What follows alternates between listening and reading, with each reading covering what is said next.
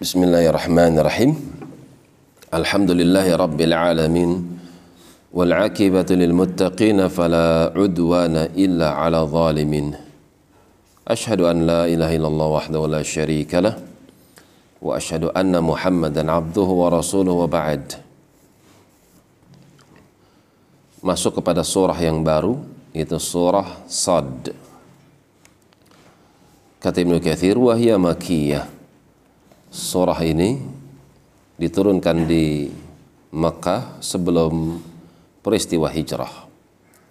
Bismillahirrahmanirrahim. Sad. Huruful muqatta'ah. Sama seperti Hawamim. Surat Hawamim itu surat yang diawali oleh Hamim. Mulai dari Ghafir sampai kepada Al-Ahqaf. Diawali dengan Hamim. Untuk menunjukkan di antara hikmahnya bahwasanya Quran itu betul-betul dengan huruf-huruf Arabi, bahasanya Arab. Kemudian di antara hikmahnya apabila didapati di awal ayat dalam Al-Quran terdapat huruf muqatta'ah. Ya sin sad kaf ha ya ain sad maka di dalam surat tersebut huruf yang paling banyak digunakan adalah huruf tersebut. Wal dan aku bersumpah dengan Al-Quran Al-Karim. Oleh sifatkan Quran ini dzi sesuatu yang memiliki dzikr dzikr diartikan sesuatu yang bisa mengingat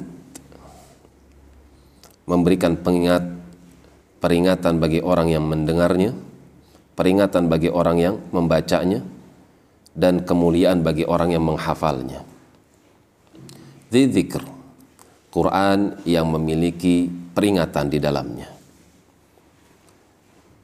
Sama seperti firman Allah Subhanahu laqad anzalna ilaikum kitaban. Sungguh kami telah turunkan kepada kalian hai manusia suatu kitab. Fihi zikrukum. Di dalamnya terdapat zikir untuk kalian.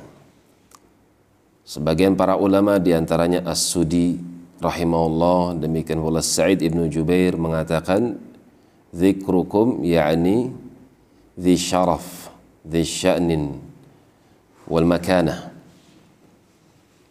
terdapat padanya kemuliaan untuk kalian.